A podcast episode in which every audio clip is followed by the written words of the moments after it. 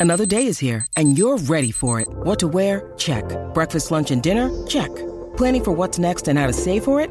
That's where Bank of America can help.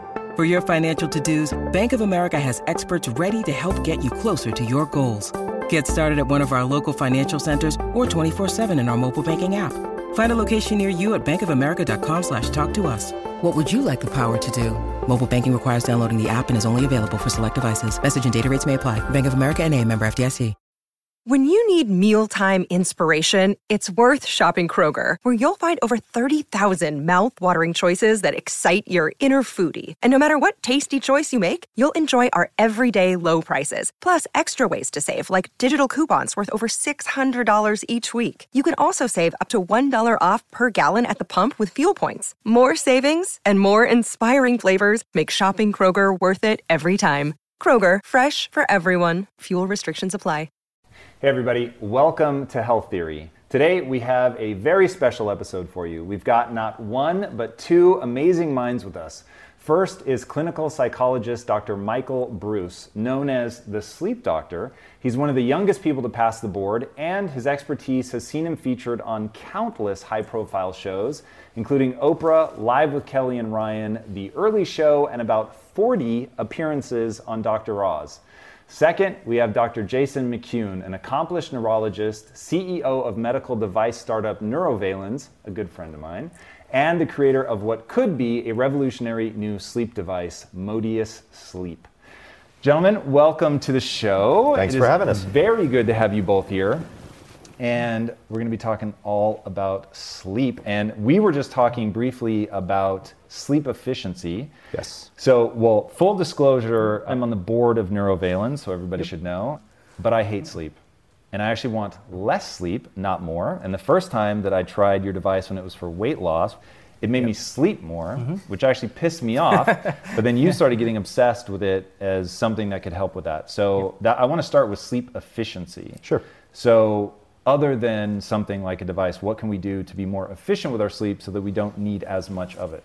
So let me tell you a little bit about my experience personally and how I became much more efficient at my own sleep.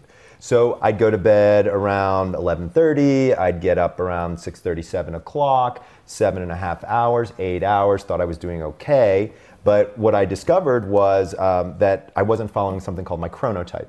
So people out there may or may not have heard of the term chronotype, but it's early bird, night owl. Hmm. Turns out there's not two, there's actually four of them, and my chronotype is a night owl. So one of the things that I discovered is if I go to bed at my chronotyped time and I'm super duper consistent about it, my entire sleep schedule begins to shrink. So there's four non-REM stages of sleep, stages one, two, three, and four, and then there's REM. They all actually do different things, but stage two in particular makes up about 50% of the night.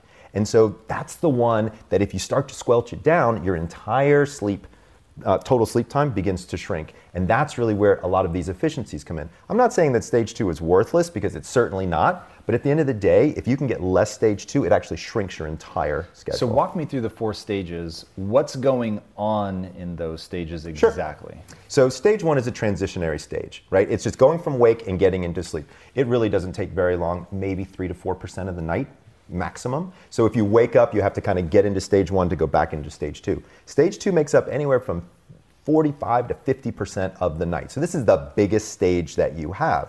Stage three and four are actually combined together, and this is your physical restoration. So this is where the largest amount of growth hormone is emitted during stage three, four sleep. And to be clear, stage three, four sleep is mostly at the beginning of the night.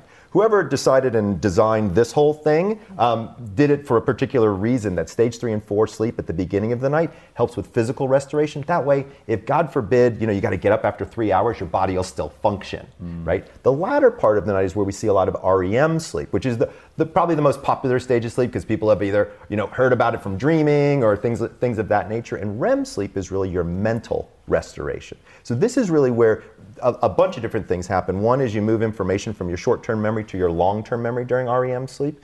Um, also, believe it or not, your brain is more active during REM than in any other stage. So when I was looking at my sleep and trying to consolidate it a bit more, the stage that had the largest amount that didn't do the things that were super duper critical was stage two. So that was the kind of the stage I wanted to see if I could, you know, squunch it down a little bit. And what I discovered was if I went to bed at the time for my chronotype and I was consistent. So that's one of the big things I want everybody out there to know is it's consistency in your sleep schedule that will begin to consolidate your sleep. Why is that? Why is consistency so important? So here's what my theory on it is is historically we've always been told 8 hours, 8 hours, 8 hours. That's really not necessarily what everybody needs. We really need roughly 6 maybe 545 to 615 in terms of total sleep. But in order to get those stages, if you don't go to bed at the right time for your chronotype, it takes eight hours to get them all. Mm. If I go to bed at midnight without an alarm, I wake up at 6:17 every fucking morning. It's ridiculous. I mean, I'm the sleep doctor and I sleep 6 hours and 15 minutes a night, right? Like how can that be good? My body doesn't sleep longer than that because of the consistency of my sleep. All right, Dr. McKeown, you and I have gone back and forth on this because you know my yep. fury with sleep. I fucking hate it. And you also know my obsession with living forever. And you've sent me articles basically trying to convince me that if I really want to live forever, that I need to get more sleep, even though I do not use an alarm. Yeah. I have not used an alarm in any consistent fashion in probably more than 15 years. That's you good. sent me an article mm-hmm. one time that said if you read this, you'll get eight hours a night every night. Like you'll fucking break yourself in half to make it happen. So I actually didn't read the article yeah. because it freaked me out. So do you agree with that? Because you were nodding. So I think you need to take a step back and just ask the question: Why does the body even need sleep? Uh, and if you actually think, like you know, right across evolution for millions and millions of years, we hone down every part of our body. I mean, think of what the human body can now do. I mean, we've just run a marathon in under two hours. Like, it, it right. is the most efficient machine ever. But yet, every night we need to lie down and effectively become unconscious for a period of mm-hmm. six to or whatever hours. So, you know, to say that actually sleep is maybe not that important, it's crazy to think that. If you look at what happens when you have restricted sleep, I mean, it literally just feeds into every health issue that we have. Every epidemic is potentially connected to, to having bad sleep. Now, um, as Dr. Bruce was saying, you as an individual, I mean, generally we're mm-hmm. saying, you know, sort of let's say 68 hours or whatever, but you as an individual just need to get the right amount of sleep in the right way for you. How, those you're going to have to define that. So it's genetic. Yeah. How much? Oh, a large part of it's genetic. If you look at people's genetic makeup, I mean, you can. I do sleep genetics on people all the time. I can take somebody's 23andMe data, I can run it mm-hmm. through an algorithm, and I can tell you almost exactly how much sleep your body needs. What are you looking at? There's 74 different sleep markers. I'm looking at the PER3 gene in particular. So if you look at for a SNP, which is a single nucleotide polymorphism or a genetic variation, basically if one of the building blocks of your DNA is out of order, it can make you into an early bird, it can make you into a night owl, it can make you into an insomniac, or it can make you into a kind of in the middle. Mm. And see, and, and he's exactly right. You need the amount of sleep for you. I hate general recommendations. Mm. You know where eight hours actually came from? It's a study done at Stanford in the 40s. Okay, I think our whole universe has changed quite a bit since then. So when we start to look at it, I would argue that everybody has a different individual sleep need. Yours might be six, his might be seven, mine might be eight, right? If you don't get what you need, your body is not going to function. Mm. Again, some people hit the genetic lottery and they only need five and a half hours. That's great for them, but if I got five and a half hours, I'd, I'd be a mess. So without genetic testing, what do you recommend that people do? Like what I always tell people to mm-hmm. do is just sleep without an alarm for a very long time. And correct me if I'm wrong, it really does feel like you need to catch up on sleep. So I completely disagree with all of that, and let me tell you why. So there's a very easy experiment that people can do at home to figure out exactly how much sleep they need. So most people have a socially determined wake up time right? In my house, it's around 6:30. So when the dogs start getting up, I got to wake up my kids, things like that. So we know that the average sleep cycle is 90 minutes long. We know that the average individual has five of these sleep cycles, right? Five times 90 is 450 minutes. Divided by 60 is seven and a half hours. Okay? So first of all, eight hours is a myth because the math doesn't even work. Mm. Right? I mean, the math doesn't make sense. So what I do is I take that 6:30 wake up time and I count backwards seven and a half hours. And I tell people, okay, go to bed at 11 and see how it works. So I did this experiment on myself. Now, literally a minute ago, I told everybody that I go to bed at midnight and I wake up at 6:17. So, Michael, what are you talking about? So I ran the experiment and it didn't work. It failed miserably on me, and I'm the guy who's creating the experiment, right? So I went to bed at 11. I woke up at 5:30. Went to bed at 11. Woke up at 5:30 again. To be clear, I'm a night owl. Okay. So what I decided to do was move my bedtime from 11 to 12, and as soon as I did that, I woke up at 6:30. Aha. So, what did I learn about that? I was tracking my sleep and I discovered number one, I don't have as long a sleep cycle as 90 minutes. There's individual differences mm. there. And when I was waking up without an alarm, similar to yourself, I had tons of energy, I felt good, everything worked out well. And I did two things. I shifted my schedule so it matched my chronotype of a night owl, and my sleep began to consolidate because I naturally allowed my body to fall asleep and to wake up. Yeah, one of the more interesting things I've heard you talk about is the story that you tell about the woman who went into her boss and said, "Hey, can I just run an experiment?" Or did they? Did you get on the phone with them or oh, something? Oh yeah, And, it like- was crazy. So so the way I got interested in circadian rhythmicity and the whole the power of when and chronotypes and all that was I had a patient who I couldn't fix. Like she came to me, she was a terrible insomniac and she couldn't fall asleep and she was trying to get up and she was dragging ass at work. She was getting in fights with her husband. Like it was a mess, right? And I tried cognitive behavioral therapy. We tried sleep restriction. I, you know, all the classic clinical psychologist who's a sleep specialist kind of things. And I failed at every one of them. And so I brought her back in and I was like, let's think through this. And she told me something that really kind of pinged me off. And she said, well, I feel like if I could just go to bed at one and sleep until, you know, eight or nine, she said, I think I'd be fine. Mm. And I was like, tell me more about that. And we started to go down that path. And she was like, yeah, I think I'm, I've always been a night owl. My mom told me never to take early classes in college, things like that. And so I said, well, do you think your boss would ever let us just run the experiment? And she said, I'm going to be honest with you. I think I'm going to get fired. So I said, well, can I call him? She said, have at it. So I literally, I call her boss and I'm like, dude, this is what I think is going on. Will you let me run the experiment? And he said, I'm firing her on Friday. Whoa. No pressure, right? no, no, Michael's not in a, in, a, in a pressure cooker at this one. And I'm like, all right, fine, let's go for it. This was on a Monday. Uh, I talked to her on Friday. She said I could call him on Monday. And so I said, I want her to come in at 10 o'clock and I don't want her to leave until, you know, six or seven. Are you, are you cool with that? He was like, whatever you want. We did it for a week. I called on Friday and, and it, it was really interesting what he said to me. He picks up the phone. I was like, you know, how's it going? He was like, I have three other employees. Can you work with them? That was the first words out of his mouth.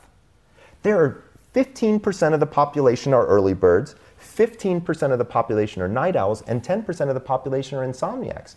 Every employer out there has these people mm. in their mix, and they're not capitalizing on them. They're not utilizing them when they, when they would be most efficient. Mm. And that's what chronotypes did. Yeah, that's really interesting to me. So, one thing I have found as a kid, I would have told you I'm a thousand percent a night owl.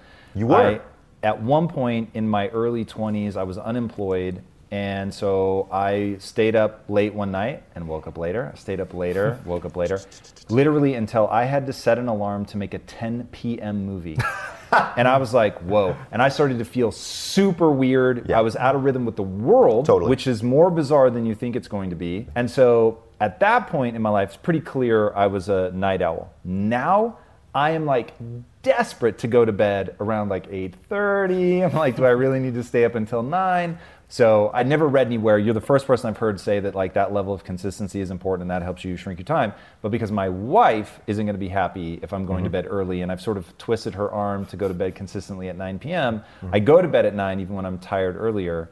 Um, but that to me is weird that I went from like the ultimate extreme night owl having to set my alarm to make a 10 p.m. movie to now it's like my typical sleep pattern is from like 9 to 3 or 9 to 4. Hmm. So first of all, that makes perfect sense to me, right? So here's what's interesting is uh, as humans, we go through almost all the chronotypes. So One person will go through all the chronotypes? Yeah. So think about when you have a baby. What do babies do? They go to bed early and they wake up really early. They're early birds. Mm. What happens when your children are middle schoolers? They go to bed at, you know, I don't know, 8.30, 9 o'clock, and they get up at, you know, regular time, 6.30, 7 o'clock. What do teenagers do? I have two of them. It sucks, right? what do they do? They stay up until midnight, 1 o'clock in the morning, and it's hell to wake them up. So look at the progression, right? Then what happens is around 2022, depending upon who you are, your chronotype stabilizes. Mm. And it stays stable until you're about 55, 60. And a lot of times what happens is, is you start to go earlier, right? And so the reason that they had that you see a lot of the old people at the diner at five o'clock, right, is because their circadian rhythm is telling them to eat earlier because they're going to be going to bed at 8.30 Now, is their circadian rhythm starting to break? Like, is, Oh, no. What what would make it shift with age, though? So it, it's a biological um, phenomenon that seems to occur for people as as the aging process occurs. Um, there's different things that happen. Probably the biggest one I would argue is melatonin production changes over the course of time, right? And so when you look at melatonin production in anybody who's 50 plus, what you start to see is a decrease in melatonin production, and your circadian rhythm again starts to fluctuate based on this hormone change that occurs based on age. So that's probably the biggest factor as to why that occurs. And of course, with developing children, they, they don't have all the hormones when they're babies, and so they start in one spot and then they get more and they get more, and it just travels. Interesting. Yeah. Jason, talk to me about like the brain itself. What is happening? So, what happens with shrinking of the brain and getting rid of the toxins and the detoxification process and all of that? And do you worry about that if somebody is doing something like this where it's optimizing your sleep, it's crushing the second part of the sleep cycle, and they're getting less sleep than they may otherwise get? Um, do you worry that the brain isn't able to get rid of the debris and all that stuff? For sure, but even before you, you go into like the higher level, sort of the cortex and the brain, you know, the actual start of all this would be, the, I'm sure you're familiar, and the listeners will be familiar with the autonomic nervous system. So the sort of stress response and the vagus, you know, vagus nerve stimulation, a really popular thing. Um, that's all in the brainstem, and the, it's the brainstem that really controls all these kind of automatic processes that you don't really think about. You know, so as I'm chatting here now, I'm holding this cup. That's this top part of my brain making that decision. But while I'm doing that, I'm not thinking about how many breaths I take. I'm not thinking about my heart rate. If I were, if I had to think about that and something scared me, I'd forget and I'd like pass out. Um, but similarly, all these other processes that are automatic, circadian rhythm is one of them, actually starts in the brainstem.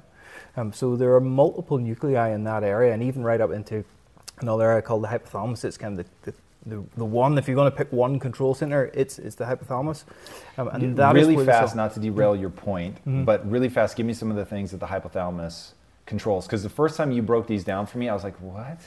Like the list is crazy. Yeah, I mean, the, it, it is literally crazy. I mean, th- just even the things we are interested in. So, on, on the metabolic side, you've got like appetite, satiety, even things like your cravings. You've also got your metabolic rate. You've got how much thyroid hormones released. You know, it actually at a top level, it controls things like cortisol and growth hormone and even insulin sensitivity, leptin sensitivity. That's just on the metabolic side. Then you've mm. got all these other things like thermoregulation. You've got mood. You've got wakefulness. You've got you know your your sleep states. You've got circadian rhythm. I mean, it literally goes on and on and on and on and on.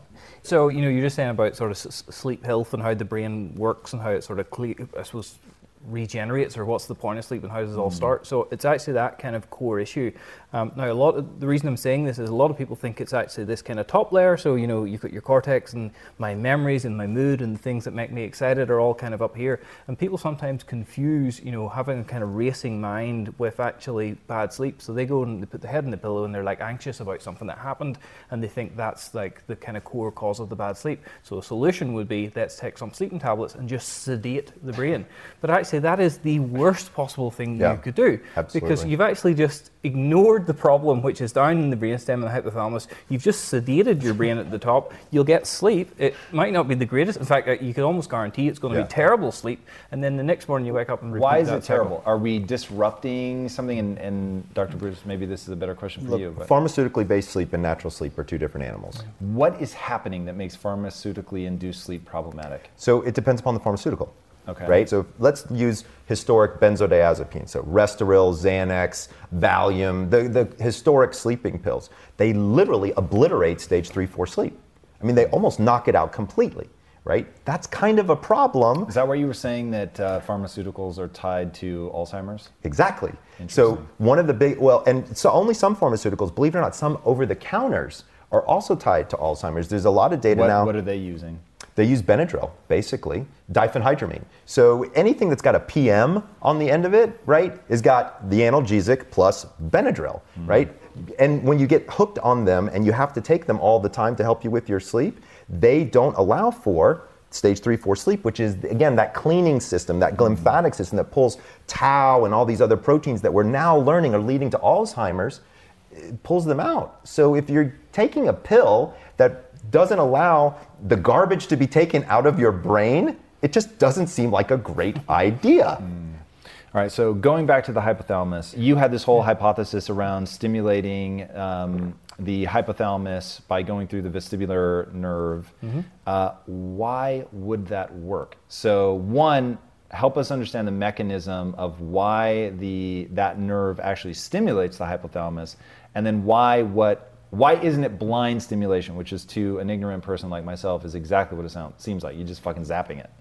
Um, so how how did you get Yeah. specific, and you what have you done to the new device to make it actually for sleep and not the weight loss component, which is what you were focused Yep. on before? Okay, bear with me. I'm going to go back into neuroscience a little Sure. bit No, here. please. So, uh, a lot of people, as I said, would be familiar with the vagus nerve. Vagus nerve stimulation has been around for 30 plus years. In a really crude sense, you get like a pacemaker almost. You put it in actually into the pec, mu- in below the pec muscle, attached to the vagus nerve in the neck, and then actually the vagus nerve carries the signal up to the brainstem. What's that used for? Uh, the first device was for epilepsy, Okay. which is really interesting because Is it you know, effective with epilepsy? Yeah, yeah, it that was FDA approved 30 years ago. So, you know, having a seizure, say, up in the cortical areas, you can actually send the signal from pretty much from your pec muscle into a nerve, up to the brainstem, through the brainstem, right up into the cortex, and actually, you know, stop a seizure propagating. That's, that's unbelievable. It's actually unbelievable. Like, it's not even that close in, in uh, anatomical terms. That's quite a distance to do mm. that. Uh, so that technology then evolved over, you know, as I say, the last 30 years. There are now devices for um, like mental health, for anxiety and depression. Uh, more recently, actually, they've looked at systemic diseases. There's a company working on uh, inflammation, so like arthritis and Crohn's disease, always stimulating the, the brainstem and the hypothalamus you know, I, I always find it strange that, you know, the body is literally made, particularly the nervous system, of nothing but electrochemical reactions. I Yep. mean, every memory, emotion, everything that I do, every touch, feeling, every, even all of this, that is a chain of little wisps of electrical signals throughout the brain and the brainstem. And in some weird evolutionary sense, somehow that's come together and has given us this conscious form in what is a symphony of, we decided to call it life, you know, but it is all electrical stimulation. Um, but yet the go-to to treat this is to take drugs. It seems almost counterintuitive. Why, why would you not be looking at using electricity to treat that? Um, and the other thing is electricity. I'll tell you why. When I think of electricity, I think of on and off. When I think of chemistry, I think of life giving, like periodic table of the elements. And if there is some periodic table of electricity where there's like 72 different kinds of electricity, then maybe that would make sense. Again, that's ignorance, dude. I fully get that I am I do not know what the fuck I'm talking about. But in terms of why it people would make the assumption, oh, chemistry would make sense because it's so varied. Whereas electricity is like you touch it, it hurts. You don't touch it, you're fine. Like it just seems so binary. Sure, I think it's maybe just we're, we're well used to pharma now. You know, drugs are But just. is there that level of variability to electrical stimulation? And that was part of my core question. Like, how is when you were focused on weight loss? You said you changed the hertz. Yeah, the waveform. So the shape. The, so what you can change would be things like you know the voltage and current is obviously quite quite an obvious one. Um, but within that, you can change the shape of the wave, the direction of the wave, the polarity, how long the wave is on and off for. So you actually almost can have an infinite amount of different kind of waveform parameters and the going in. the brain or whatever electrical system you're trying to communicate with interprets those things differently. Sure. Yeah. So one of the things that we now know about the brain is is that it's a, very electrical, but it's also very chemical. Mm-hmm. And so you were talking about how chemistry sets make sense, periodic tables. Right. So one of the things we know is that electricity, when it hits the brain, it does these things with these things called ions. Right. So as you move along a, a nerve, there are these channels that open and close, and that's how what's called a potential moves across a nerve ending. And then it has to hit the end of the nerve ending, and then the nerve has to put some stuff in the space, and then it has to skip And that over. some stuff is some It sort could of be chemical. serotonin, it could be norepinephrine, it could be it, a whole host of different things, depending upon the signal, where it came from, and the, what chemicals that it affects along the way. Mm. So once you start to understand that, what you can see is when you change the frequency, right? Very simple, or you change the intensity, you get, you affect different cells, which will do different things. All right, so let's go back to the concept of efficiency. Sure. What do you guys do to be more efficient in your sleep? Um, well, I'll, I'll naturally be, be plugging the, the headset. If you really do it, Yeah. but don't bullshit, are you wearing it every day? Yeah, so it's really simple. I mean, thir- 30 minutes to the device actually will work for an hour, but we're recommending 30 minutes basically every night or as often as you can before you go to bed. What time do you go to bed? Well, sometimes it varies. So uh, anywhere from maybe like 10 to 1 a.m. Now, why does it vary so much? Uh, travel. Yeah. Okay. So the only real um, kind of regular thing, as I say, is around sort of 4 or 5 p.m. Try and cut out the caffeine, um, and then actually kind of switch, try and switch off. Basically, um, the reason that is difficult for me because I'm in the UK and we have a team What time do you try to switch off? um, after dinner. So that's maybe like 5, 6 p.m. Oh, wow. Um, but so you, for four to five hours, you're just like in chill mode? trying, trying because what I've noticed is it's that being kind of active post dinner has started to push me back and back and back, which is why then you know it's like 1 1 a.m. 2 a.m. Multiply that by traveling and jet lag, and it just becomes a mess. And what do you do to unwind?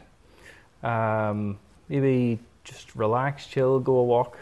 Yeah, just like I'm not very impressed with this guy's routine, I'm not going to lie. so, Eh, Different strokes for different folks, my friend. yeah, all right, let's hear yours. So I'm very, I'm dialed into this. So I have a very consistent bedtime. I go to bed at midnight. I wake up at 6:17, whether I like it or not. I stop caffeine by 2 p.m. every single day. Um, I stop alcohol roughly three hours before bed if I'm drinking. I'm not that big of a drinker, to be fair. Um, I don't exercise in the evenings. I usually exercise based on my chronotype um, around 10:30, 11 o'clock in the mornings, and that actually helps me out quite a bit. Um, and then when I wake up in the mornings, I get 15 minutes of sunlight and I drink a bottle of water. That's what I do, and it works. That's a routine. yeah, Uh, yeah, that all makes sense. So, talk to me about the the light exposure thing, which Sure. I think is really interesting. So, I found this. I was recently in Tokyo, Okay. and I don't normally experience jet lag. And the first day that I got there, I woke up so rough. I was like, "Whoa!" I feel like ten pounds of ass. And so I was like, "Okay, I know about daylight, so I'm gonna go sit outside in daylight." And I'm talking, I'm not joking. 90 seconds into the sunlight, I started to feel radically different. Yeah. So sunlight. So here's the science behind it. Uh, sunlight, uh, specifically blue light, which is part of the spectrum of sunlight, uh, it's about 450 to about 480 nanometers. That actually hits a particular cell in your eye called a melanopsin cell, which turns off the melatonin faucet in your brain. So if you're feeling like ass waking up in the morning, the likelihood is, especially if you just got to Tokyo, is your melatonin faucet is still on. Okay, so looking at the light, seeing the light, that kind of mm-hmm. thing matters. And also, there are now light bulbs that are made commercially available that have a filter inside them so they can filter out the blue light. Mm. There are blue light blocking glasses that can be very helpful. Look, I tell people all the time, I think I'm the only sleep doctor in the universe that says it's okay to fall asleep with the television on. That's interesting. I've got one- people who need to watch The Simpsons to fall asleep. That's just what they need to do. It's amazing. If you turn it off, they're up all night. Like, it doesn't make any sense. Why would I recommend them to stop doing something that's effectively working for them? And by the way, having a television on in your room in the evening, there's these things called television timers. They're built into 99% of televisions today. Set the fucking timer and go to bed. So, um, when it comes to rebalancing through nature, Right. I heard you talk about this and I thought that it was really interesting. So, I'm not a forest bather, I'm far more of a city bather. Uh, my idea of like the, ah, I can finally relax would be in Tokyo. Um, But I actually do get the whole notion of getting in rhythm with Absolutely. nature. What do you have people do? And I'd really like to hear about the nature rebalancing. So there was a great study that was done. They took 20 insomniacs, they brought them into the woods, kept them there for two weeks. Lo and behold, at the end of the two weeks, almost none of them had insomnia anymore, right? So there's lots of different ideas as to what helped, what hurt, things like that. I would argue that the lack of external crazy stimulation, lights on, cars, noises, all of that was helpful. But I think they just entrained themselves to the sun going up and the sun going down. I mean, let's be fair. Very little insomnia ever occurred before the electric light bulb. Okay? So if Edison did anything, he fucked up people's sleep forever because there's all these other things that you can now do because we have the presence of light mm. consistently in the evenings. And so in training yourself to the natural cycle would be great, but let's be fair people aren't walking into the woods for two or three weeks to fix their sleep. So then what can we do along the way and how do we help these people with insomnia? The biggest problem is between your ears, hmm. right? Every single patient that I talk to, they say, Dr. Bruce, I can't turn off my brain, right? That's not a surrounding problem. That doesn't have anything to do with blue light. That has to do with our inability to slow down. That has to do with our inability to deal with stress. So things like cognitive behavioral therapy are highly effective for these people. So uh, cognitive behavioral therapy is a two-component process for insomnia. So uh, we know that insomnia is what we call psychophysiologic insomnia. So psycho being something going on in the head, physiology in the body. So what we do is we create schedules for people. When should you go to bed and when should you wake up? And that's part one of the therapy. And to be fair, we actually restrict their sleep. You would like that because you don't like sleep, right? And so what we do is we tell them if you normally go to bed at 11 and you don't fall asleep until 1, don't get in bed until 1. Because all you're going to do is lie there and be pissed off mm-hmm. anyway, right? So we restrict their sleep, we build up their sleep deprivation on purpose because we want that natural sleep deprivation to help them fall asleep and stay asleep. If that doesn't work, then we go to the cognitive portion. The cognitive portion is what do you think about sleep? A lot of people say, well, if I don't get eight hours, it's going to peel, you know, years off the back end of my life. There's no data to show that. None. So what I do is we take all these dysfunctional thoughts and we ask the patients, what are you thinking about sleep? And we get them to rate them and then we give them the facts. 90% of the time, they just don't know the facts. Right? It's my job to educate as many people as I possibly can about what sleep really is and how sleep really works and why it's so important. And once we start educating people on that, it all falls into place. I've rarely had anybody turn to me who I've done full on cognitive behavioral therapy on and been unsuccessful. If they've done all the things and if they've paid attention and if they've done it, it's really pretty effective, more effective than sleeping pills. So the CBT is specifically like pattern interrupt. So you're catastrophizing and you have to have yes. a way to one recognize that you're catastrophizing, Correct. two interrupt it. So is it specifically a narrative around sleep, or do you find that they have narratives around all kinds of things that you're helping them interrupt? So, as clinical psychologist, um, I always find more there than just sleep. Mm. Um, more times than not, to be honest with you, when somebody isn't sleeping well, it's pretty much a picture into something else that's going on in their life, mm. right? I mean, look, I don't have sleep problems, generally speaking. People always wondered, is that how you got into the field? No, it isn't. But if something's going on with my daughter or my son, I don't fucking sleep well, mm. right? Like that's a big deal to me. And so everybody is going to have those instances in their lives where those types of things occur. Right. If they get less sleep than they need, however right. we figured that out, sure. Does that lead to negative long-term life expectancy? Well, we, it's hard to test that, but what I can tell you that it does lead to is it absolutely leads to things like cardiovascular disease, dementia. I mean, it leads to a lot of shit you don't want. Um, Chronic sleep deprivation has system wide effects. It, you know, sleep affects every organ system and every disease state. Let's be very clear here. Cancer cells multiply faster the more sleep deprived you are. Right? So not every situation is the same, right? If I have a patient who's getting chemotherapy done, they're going to have a very different sleep schedule than if I'm working with a professional athlete. Mm. Right? Sleep is individual. And the biggest thing that I want people to remember is sleep is healing. That's what our body does in sleep.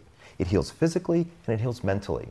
So it's, it's interesting to me that you hate sleep because it's the thing that's going to get you the furthest and the longest. Yeah, so the my relationship with sleep goes like this. I prioritize it. It is the most important thing for me to get in terms of my wellness schedule, my wellness regime. Okay. The one thing I don't fuck with is sleep, which is why I don't set an alarm do I wish that nature, in its infinite wisdom, Mr. McKeown, do I wish that it had figured out something through evolution so that we didn't need it? Yes. Do I admire the dolphins for sleeping one hemisphere at a time? yes. Um, do right. I recognize that being tired is a unique form of torture? Yes. So I have no interest in sleep deprivation. Um, I don't get it. I make sure I get my sleep. Um, my thing is, much like we've been talking about here with sleep efficiency, I believe in you know the that if you shorten the amount of time that you sleep, you will become less efficient and you will actually get less done than you would just by clocking the hours, getting the sleep that you need, um, and moving forward. But I do think also about longevity, and so. Sure. If there is something to look, cleaning the lymphatic system, it just takes a certain number of hours and you need to do it, and that's just that because I do worry in my own life that I am betraying. Th- this is a true statement. I am betraying myself and my desire to live forever by the way I live my life, which is at a thousand miles an hour every day. It's going to be a U-shaped curve in a, in a way, you know. What do you mean by that? Well, you, so you, there's the benefit actually doesn't go on and on forever. So With there's- sleep, you're saying yeah. Well, there's two. Comp- well, s- s- s- let's say increasing or decreasing your sleep. There's going to be an optimal point. Right. So you know your conflict is you want more hours in your day because you want to do really great things. Um, but you can't do really great things if you're tired, and you do need a certain amount of sleep. So yes, you can peel it back. So, we're, so what we're, you know, I think it's quite clear. We're not saying you must get eight hours. Right. You should try and find the optimum amount for you. If that shortens it down, and you, you six hours is great for you, well then you have an extra two hours in your day. If you then keep pushing and pushing and pushing and go down to like four hours, those two hours are not going to be your best performance and it's probably going to actually affect the other hours in the day. Mm-hmm. So there's a benefit where you can come down, but at some point you just can't keep scraping off hours and hours and hours. And I would also argue that this technology has potential to actually help people lower the amount of total sleep that they might need. Right? And here's and here's what I would say. And that runs contrary with my experience with it. So what? How? If if I were using it more, So here's where I'm going with it. So the current state of your technology, as Mm. you've described it, is that you wear it for 30 minutes before bed and it helps you fall asleep faster. We get Yep. people get higher quality sleep, um, and they actually get more sleep, if I remember correctly. that was my experience. Yeah. Right. So here's where it gets interesting: is what happens to those people over a year, Hmm. right? How does it get more and more efficient? And by the way, if you make people fall asleep faster, guess what? They're they're becoming more efficient, right? Have you noticed that? You guys have been tracking people for a while now. Um, have are people finding that over time that their sleep actually re sort of calibrates and it becomes more efficient? They're getting less because I actually stopped using it because I didn't want to keep sleeping the extra hour. Yeah, yeah. So um, uh, initially, so just to I suppose highlight for everyone, this was our initial device for trying to suppress appetite, and as a side effect, we started getting lots of Right. people reporting. Literally, the first thing I noticed, I was like, Jason, what the fuck are you doing to me? yeah, Yeah. so my, the side effect, and actually I must say I was quite dismissive of this at the start because it was like, ah, maybe like oh, people aren't sure and maybe they are sleeping. And then actually, you know, more and more and more and more. It's the same thing every time. I fall asleep really quickly. I don't waken up during the night and actually my, my sleep is longer. I sleep right through. And then when I waken up, I feel really refreshed. And at that point, we started looking at it. Um, and there was all this kind of disjointed effort across like animal studies and human studies. And it was like, this frequency kind of does this and this frequency affects your deep sleep and your NREM sleep. Um, and then the mouse studies, actually, if you remove the vestibular system, circadian rhythm just goes crazy. Uh, so actually, we started then p- placing all this together and actually found a frequency which we thought would be optimum for improving someone's sleep.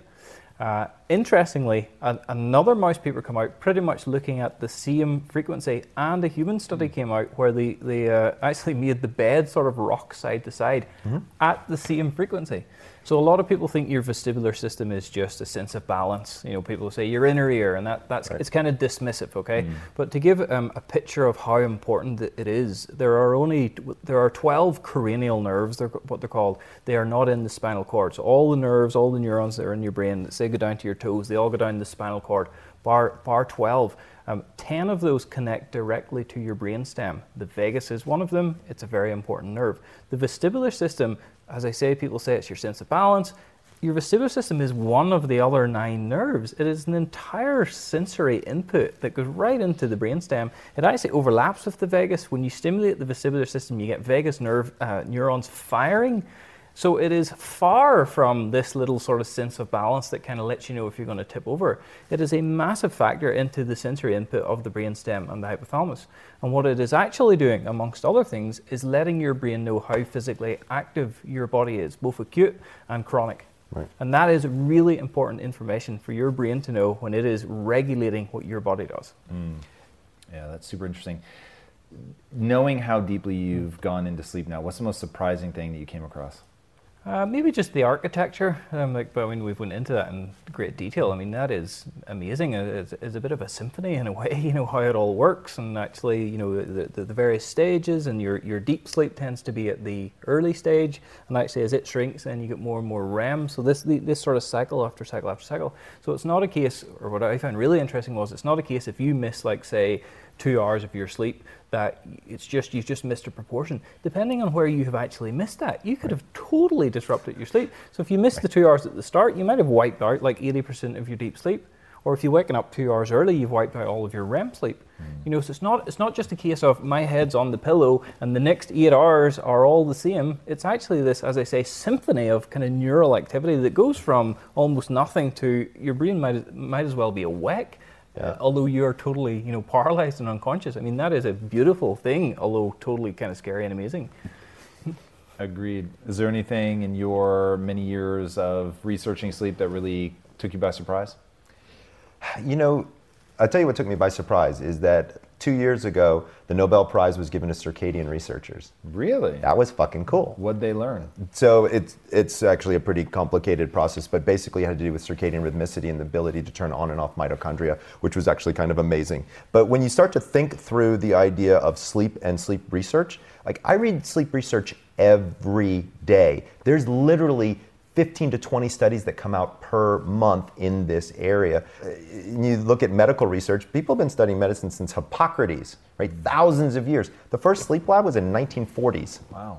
right? So we're at the precipice, we're at the very beginning, we're like the sperm and egg stage of what is sleep and what's going to happen with it. And lately, my most, my biggest interest lately has actually been about cannabis and sleep. I would argue that um, Ambien is going to have a really big competitor. Um, it's called weed, and it's out, and it's recreational in a couple of states. I live in, you know, California, and it's very, very interesting. Do you smoke? Sure, Interesting. Absolutely. What do you find that it does to your sleep? So it depends on when you smoke it, what you smoke, and how much you smoke. Okay. So it's all there's a lot of different things out there, but I've written extensively about if you're going to use marijuana to help you sleep, what should you look for? Break I've also down. break I've also broken down the cannabinoids. So a lot of people out there are talking about CBD, CBD, CBD, right? Let me be clear. You'd have to have almost 200 milligrams of CBD to have any effect on sleep. Much lower dosage to help with pain. You want CBN. Okay. CBN, which turns out to be oxidized THC, helps with sleep much more. At least that's what the data would suggest. So, how does one oxidize THC? You let weed lie around for a little while, and it's basically CBN is old weed. Hmm. Now, to be fair, people are learning how to process it and make that process move quicker. Right. But what we're starting to see is now we're starting to see cannabis. Like if you go into a cannabis dispensary and you say, What have you got for sleep? They have a section.